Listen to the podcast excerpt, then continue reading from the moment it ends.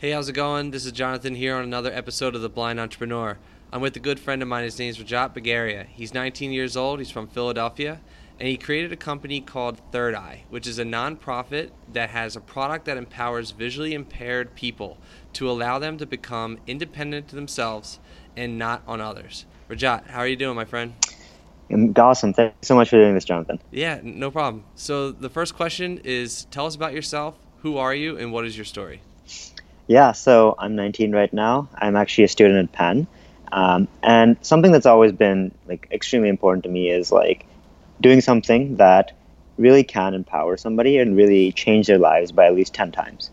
Uh, you know, I'm really interested in creating some kind of product that fundamentally changes the ways a group of people do their everyday beings. And that's how kind of Third Eye came about. And basically what Third Eye is, is it's a product that empowers visually impaired people by basically recognizing exactly what they're looking at. So they don't have to consistently ask for help, whether that's from strangers, their relatives, friends, whatever. You know, they can go out and do whatever they want to do um, independently. Mm. And kind of how it works is you basically use your phone, um, and you can just point at any object you want to. You don't know what it is, right? And you just press a button, and within a few seconds, you'll know that it's like a five dollar bill, or it's a uh, it's a black water bottle, or whatever it might be, right? Mm. So, where does your passion come from? Where did it all start? So, I guess um, in regards to Third Eye, my our co-founder, his name is Joe. Uh, Joe's grandfather was actually visually impaired, uh, and so Joe always talked about how his grandfather consistently had to ask for help in basically everything he did. Uh, you know, in simple things, just recognizing medicine or recognizing exactly what he's eating, just simple things that this software could probably easily solve. He had to ask for help, and as a result of that, um, you know, didn't have a lot of depend- independence in life, and, and, that's kind of how this idea came about. Um, more generally, I guess our team and I, like all of us, like you know, we're in college, like our opportunity costs are literally nothing, um, and we just thought, you know, like why the hell not, right? Like this can really change the lives of people. So, and it's just exciting to work on something that's that kind of product, I guess. Yeah, absolutely. And uh, obviously, you have the Penn shirt, so yeah, repping, repping Penn University. Right. Um, so, what were some of the earlier struggles in uh, in in creating this uh, this idea, this this business? Yeah, yeah. Would you say that it's an idea more so, or do, would you actually say it's a legitimate business at this point? I think by this point, I think it's a business. Um, so basically like i think um, we actually built it at a hackathon like like the first prototype for this we actually built at a hackathon. Um, so we built it in a weekend which is interesting. But i think one of the biggest struggles was um, probably two struggles. Struggle number one is that we personally like our co-founders and i like we're not we're obviously not visually impaired right? So we're not building a product for ourselves. Um, and you know how investors and like you know startup people they always say you know build something that you want yourself um, because you're your first customer. But because we didn't, we weren't building it for ourselves. We really had to go out and find visually impaired people to test this with. Um, and that was difficult. You know, it's not like I can just go to Facebook and search find me blind people in Philadelphia or San Francisco, whatever. Um, we really had to. It was a big struggle at the beginning just to like make sure that this is a product that people even want. Uh, and I think the second biggest struggle is actually age. Um, you know, a lot of people these days say, you know, age isn't really a factor. Uh, especially, you know, I think San Francisco is the epitome of that. You know, there's 17 year olds, Facebook, uh, Snapchat, whatever. You have, you have all these stories, um, like overnight billionaires is what it seems like. But at the same time, like when you are in college and when you are extremely young, I found it very difficult to convince investors to say like, hey, like, yeah, I'm young, but you really should like like convincing them to invest in me, not really the idea, right? Mm. Um, and that's what what ended up happening. Like people may not have invested in the idea; they had to invest in me, um, and convincing people that I was worth their time and their investment was probably difficult. Um, how expand on that a little bit further? How were yeah. you How were you able to do that? Yeah, so I think I think it ended up just being validators, like finding validators that um, convince these people. So, for example, something that really helped us was getting a board of advisors. So, at the beginning, we were just three 19 year olds. That's mm-hmm. not that that's not that impressive. You know, we we're not blind. We don't we're not our own customers. Um, we I mean like it's not the most obvious value proposition, but then but then basically um, we were able to secure like five or six major players like former entrepreneurs who had exited their own companies, venture capitalists, um, and just people that are pretty well known in in, the, in tech who were basically able to we were able to get on board onto our board of advisors. And now what we have here is yeah we have three 19 year old hustlers, but we also have you know former entrepreneurs mm. and that just boosted our credibility a million times, and that really helped. Um, and I think the other validator we had was just like, you know, just just partnerships. Um, at the beginning, when we first saw the product, it was very difficult to convince some of these guys. Um, but as we went along, we were able to secure partnerships with uh, the National Federation of the Blind, which is like the biggest organization for blind people in the country, um, and also Penn Medicine. And so that really gave us another validator to say, no, these guys are actually legit. They're they're actually in this to make it happen, um, and they're worth your time, basically. Did you use any specific techniques in order to get these top and uh, these top entrepreneurs that have exited their businesses in order yeah. to, you know, pull them and show them like, hey, yeah. this is this is something amazing? Yeah, yeah. I think um, yeah, a few things. So I really leveraged the student card. Um, mm. So I was actually, to be honest, I was thinking of dropping out last year to full, work on this full time, but I decided not to do that. And I think one of the main reasons was because this whole student card thing, it really, really works. Um, so every time I would reach out to like whoever, you know, some big, big shot person, I would say, you know, hey, you went to the same university as me. You went to Wharton. You went to Penn. Um, and all I want is your advice. I don't want anything more than you than your advice. And as you know, people love to talk about themselves. Um, and so whenever I ask them, hey, you know, I'm working on this, I'm extremely young, I just want your advice. I, I spent 15 minutes of your time. Um, and then, you know, of course they say yes. They're not going to say no to that. And once you have them, you know, once you have the door open, then you kind of work on getting that rapport, getting that trust with them. And then they're, I don't know, I found it, usually they're really willing to get the next meeting. Um, but yeah, generally, like really leveraging university networks, you know, even if it's a small thing, just like we went to the same school. Like that, that means more than like no having no connection at all. Mm-hmm. Um, and also just asking for advice. Like don't ask for investment. Don't ask for you know be on our board. Just ask for advice, and it just works. Gotcha. So, what would you say is one of your biggest failures uh, thus far throughout your your young career? I think um, for Third Eye, we were focusing at the beginning a lot on smart glasses, on Google Glass. Like that was our initial prototype.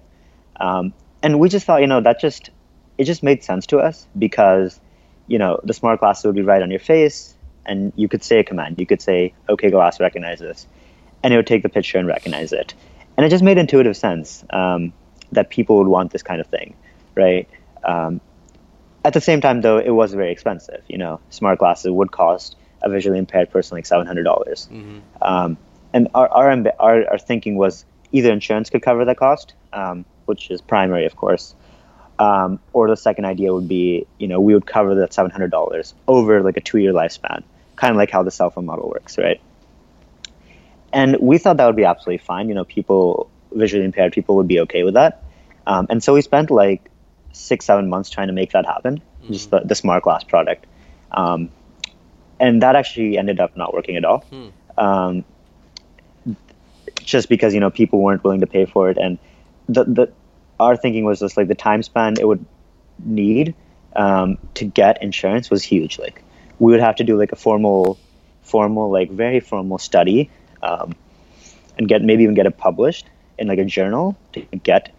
Um, you know, we we needed hard numbers to get insured, right? Reimbursements. So we were thinking like how how can we get this product to market, basically without doing all that? You know, is there something that we can ship something tonight and get in the hands of blind people? Um, and that's kind of where this mobile app kind of came in. Mm. So basically, like four months ago, we decided, okay, let's focus more on mobile. Maybe it's not the most intuitive product because you do have to use your phone, and you do have to like press one button. Um, but at the same time, like it's going to be a free app um, to download at least, and so like the opportunity costs are very low. It's very easy to distribute, and people people can just try it with with nothing to lose. Mm. So, and that's yeah. So like, what is your what is your role through throughout uh, for this business?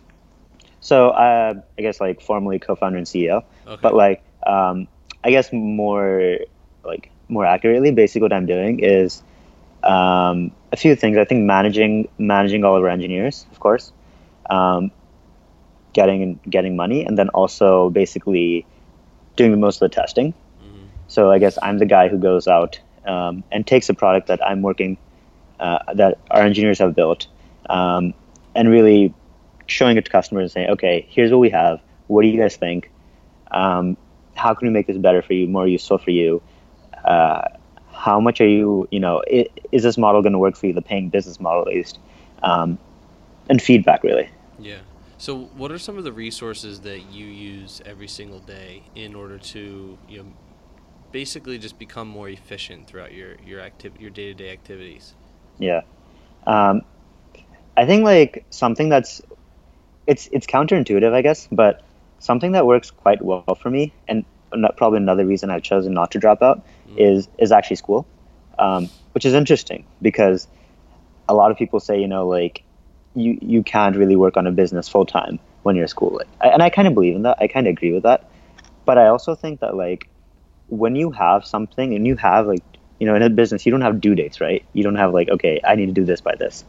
They're very um, flexible but when you have like specific due dates in school in, in a sense right um, what's worked for me is like it's i get all my stuff done for school very very fast and efficiently um, so that i have time to work on the business and because of that like my time management and efficiency and effectiveness has just gone through the roof like i don't I've seen that I don't waste much time. Like I really try to be efficient and make sure like every calendar block is just signaled off and like I have a specific things like I need to do X, Y, and Z today, and if I don't do it, I'm not going to sleep until I do it, basically. Mm. And that's just um, school's actually been interesting. Like, and it's I think it's counterintuitive, but um, I think students should potentially try that. Yeah, no, sure, absolutely. So, like, what are some of the resources that you use every single day? Um, you know, you, mentioned you know some of your habits, but like, what are some of the resources specifically? Um, do you use uh, like a, a specific app to kind of help you? yeah. Um, you know, obviously, I'm sure you have communication skills throughout your Yeah. throughout your uh, organization as well. But what are some of the things that that make you better personally? Uh-huh. I would say uh, the two major tools are Wunderlist, um, which is just like a to do. It's it's it's the simple to do list, but like um, it works. In my opinion, it's probably the one of the best to do list. Um, and then also just Sunrise Calendar. Um, those two are probably just main the ones I use. Okay. Yeah. So, t- tell me a little bit about your life uh, as an entrepreneur, um, you know, and a student. Yeah. When does it usually begin, and you know, when does it usually end? What do you mean, like as in like the day, particular days? Yeah, a particular day. Yeah. Yeah. Um, I guess so. Like, uh, I I'm pretty focused on like health at least, so I try to like get up really early, um, and just like go work out every morning, and that like Mhm. really gets me and like a lot of my other entrepreneurial friends like right in the mood, right? Like I'm just pumped up for the rest of the day. Um, and then after that, like being a student and also running a company is extremely, um, it's just crazy to say the least. And so I guess what ends up happening is like just classes throughout the throughout the day, and that in the in between, like you know, advisor meetings, customer meetings, um, you know, me- meetings with the team, um, reaching out to people, reaching out to investors, um, and that just like it just randomly throughout the day, just sprinkled without. Um, so classes and then sprinkled throughout the day. Mm. Um, all these you know random meetings or things to do, I guess. Do you usually? What time do you usually wake up? Like uh, eight-ish. Okay. Yeah. And are you more so lifting weights or running? Um, both. Okay. And uh, you know, how how hard is it for you to eat throughout your day? I so I've actually like um, for the last like four two or three months, I've been really focusing on this concept of never eat alone. Mm. Um, was Keith Ferrazzi's whole concept. Um, like this this year in particular, I've been really focusing on people um, and understanding how people work, how to influence them, how to understand them, how to put myself in their shoes, so that like I guess employees or like coworkers or whatever, they're not business transactions. They're really like personal connections and like we're invested in each other as people, not as business partners. Um, so that's something I've really been focusing on, and so I try to get meals with, like even if I do less work in a day, I try to get two meals with two different people every single day. Mm. And it has have you seen a progression throughout your uh, Yeah. throughout your life because of that? I think so, definitely. I think I've become. I, it's just like, I guess it's a, it's a number thing, right? Like with the more conversations you have with deep with other people, I guess I've learned really how to. In a sense, like try like I'm trying very hard to like um, how to I guess make people like you and how to understand what they're going through so that you may be able to provide value to them, and they provide value to you Mm. um, in a personal way. It's not like again like it's not networking. It's like I really do care about you. I'm trying to understand you, um, and just making yourself vulnerable to them so that they they open up to you and you just you both learn from each other, um, because you're genuinely interested, genu- genuinely interested in them. Yeah. Yeah. Where where did this all begin? Um, yeah, are your parents entrepreneurial? Um, not so much. I mean, um, my dad does uh, engineering. He, he engineering consulting, I guess. Okay. Um, but for me, I guess it began with education. Um, so I'm like, I'm not. So in high school, like I was very against the high school education system, um, in the sense that I felt that high school really was forcing people to just memorize stuff, memorize, memorize, memorize, and then you spit everything you memorized onto an exam, and you get graded on it, and then you compare yourself to others, right? Mhm. And so people were focusing so much on the memorizing that they weren't even they weren't really learning, Mhm. right? And you know, they a lot of people were coming out of high school very unprepared, not only for college but generally. Um, you know, they couldn't do taxes, they couldn't write, sign a check. You know, they couldn't do simple things. You know, if they had a flat tire, like how to fix a flat tire, how to understand how fi- basic finance and accounting works, um, general problem solving, how to build products, how to code. Um, managing working with people managing like there's simple things that i think we really need in life we didn't know Mhm. um, and based on this education concept i became really involved in just education reform and writing about education and speaking about education um, and based on that i think entrepreneurship kind of led hand in hand with that um, that i felt like the best way for me to develop myself and to learn while simultaneously like potentially having an impact on the world was entrepreneurship Mm. yeah So you wrote a book. Uh, Yeah. How did that book help you uh, or propel you throughout your career? I think just like superficially, like it was just a crazy experience. I mean, like it was extremely difficult. You know, I I, I wrote it after my senior year. It was called "What High School Didn't Teach Me." Um, basically, a recent graduate's perspective on how schools are killing creativity by forcing students to memorize stuff rather than teaching them how to problem solve uh, and pursue projects-based learning. Um, and I kind of it was it was incredibly difficult to just sit down and say, okay, I have to write two thousand words, three thousand words today, and again, I'm not going to sleep until I do that, Mhm. um, because oftentimes, like, I felt like I was spending eight nine hours just trying to write five hundred words, and it just there's nothing there, right? Um, but in the in, in the so it was just going through that process was incredibly rewarding. Um, more generally though like i think it's just been a huge validator um, and it's opened up huge amounts of doors. Mm. um, because now it's just like you know this guy it, it, it makes yourself like more like believable. Like even though you are 19 like i can trust you in a sense right? If i'm if i'm an investor if i'm advisor whatever like if i'm some someone more successful so to say who has more experience i can trust this guy a little bit more. Um, and it's opened huge doors so like now like in terms of writing opportunities speaking opportunities um, i think just like voicing my opinion has become a little bit easier Mm. And so I, I also saw um, that you were in TED Talks as well. yeah that? Do you think that stemmed from more so your your business or more so your book?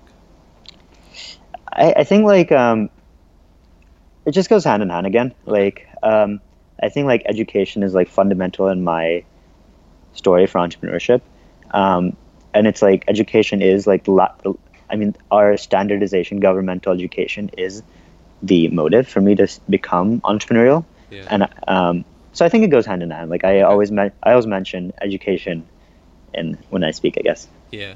So, do you believe that there's a formula in order to become uh, a successful entrepreneur? And if so, what do you think that formula looks like? So on on that point, I think I think um, my personal belief is that every single person is an entrepreneur in some regards, right? You know, or maybe maybe not an entrepreneur, but a salesman, right? You know, we consistently like we may not be we may not all be selling cars, but at the same time, we're all selling ourselves in a sense, right?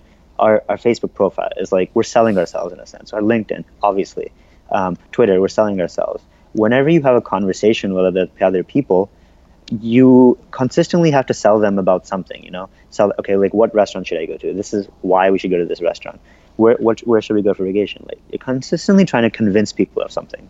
Um, it's like minor, small negotiations, right? Um, and so I believe that everyone is an entrepreneur. Some people just use entrepreneurship, um, I guess, and try to either make money or make a difference with it, right? Um, and so, in terms of becoming an entrepreneur, like I think it's just that mentality shift, right? To taking that intrinsic entrepreneurship, salesmanship that every single one of us has inside of us, and then changing the mindset of it a little bit and saying, okay, how can I capitalize on this? Mm. Um, I think that's that's and and based on that, like once you have that mindset change, then of course you can take certain steps. I guess certain steps sure. made. I think the certain the main step is just to say, screw it, let's do it. Right. That's that's Richard, uh, Richard Branson's big thing. Let's just make it happen. Just go do it. Right. Right. Um, yeah. So so the blind entrepreneur is somebody who um, you may not know exactly what to do, but they have right. an idea and uh, they're looking on TV and they're seeing all these companies being evaluated yeah. for billions and billions of dollars, and they're like, yeah. man, all I have to do is quit my job and, right. and do that. And right. although that's extremely risky, right. What are three pieces of advice that you'd give to somebody that's just starting out and it's on yeah. the cusp of uh, you know, maybe quitting? Yeah, right. I think it's important to um, not quit straight out. Um, so if you look at it though, like for example in San Francisco in tech, right? Um, a lot of the people that started successful companies, um, they worked at major tech firms before. So they'll be working at Amazon, they'll be working at eBay, they'll be working at PayPal, whatever they may be working at, right? Um, and just like one or two of them are their coworkers, two co-founders, um, just like good friends at this firm, let's say Amazon, have this crazy idea, and they're like, okay, um, let's start building it out while we're still at Amazon, right? So now they're still getting consistent cash flows. They're still getting money to become, to to live basically, right?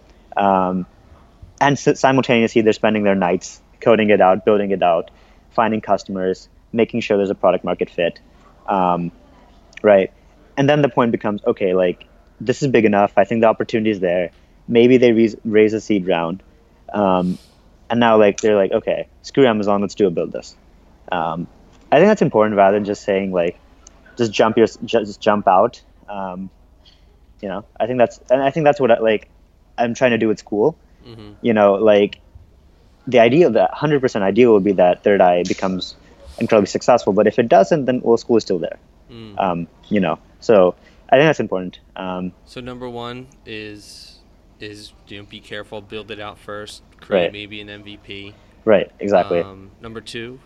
Number two, I would say um, I would say like the biggest thing is like finding that right co-founder. Mm. Um, I feel like, and, and, me as well. I feel like I spent I spent so much time trying to build the product, um, and like it, and definitely like um, talking to the customer, making sure there's product market fit, making sure it's a product that people want, so that you know we don't spend a crap ton of time making it and then nobody wants it. But I focused last time on the co-founder.